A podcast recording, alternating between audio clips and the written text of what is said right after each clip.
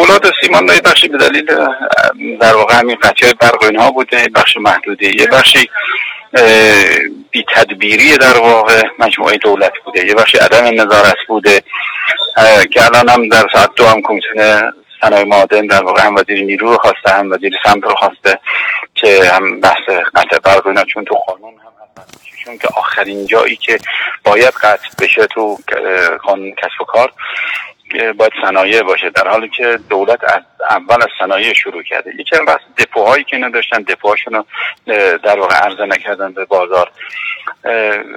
یه بخشی دست دست هم دادن برخی لیدرهای ایمان ها و بورسی ها و اینها باعث شده که قیمت اینها بالا بره.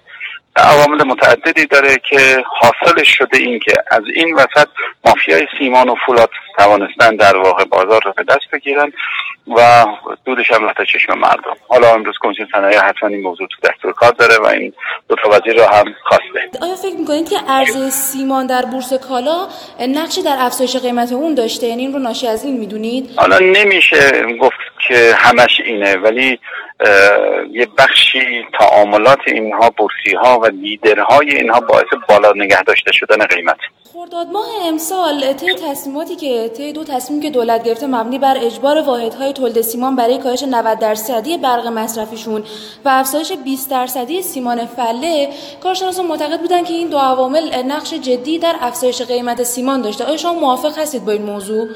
ببخشش همین جوریه دیگه. در واقع ما نباید کاهش می داشتیم ما حدود تقریبا بر اساس اونی که ارزش اسمی حدود 88 میلیون تن در واقع ارزش اسمی داریم یعنی مجوز صادر کردیم. حدود 70 میلیون تن در واقع وجود داره که تولید میشه 65 میلیون تن.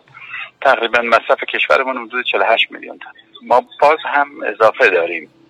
در عینی که اضافه داریم ولی متاسفانه بازار داخلی من دچار نوسانات جدی شده به دلیل اون بی‌تدبیری های کرد سیمان و حالا گرانی سیمان و کلا نوسان قیمت سیمان چقدر در بحث مسکن و قیمت مسکن تاثیر گذاره؟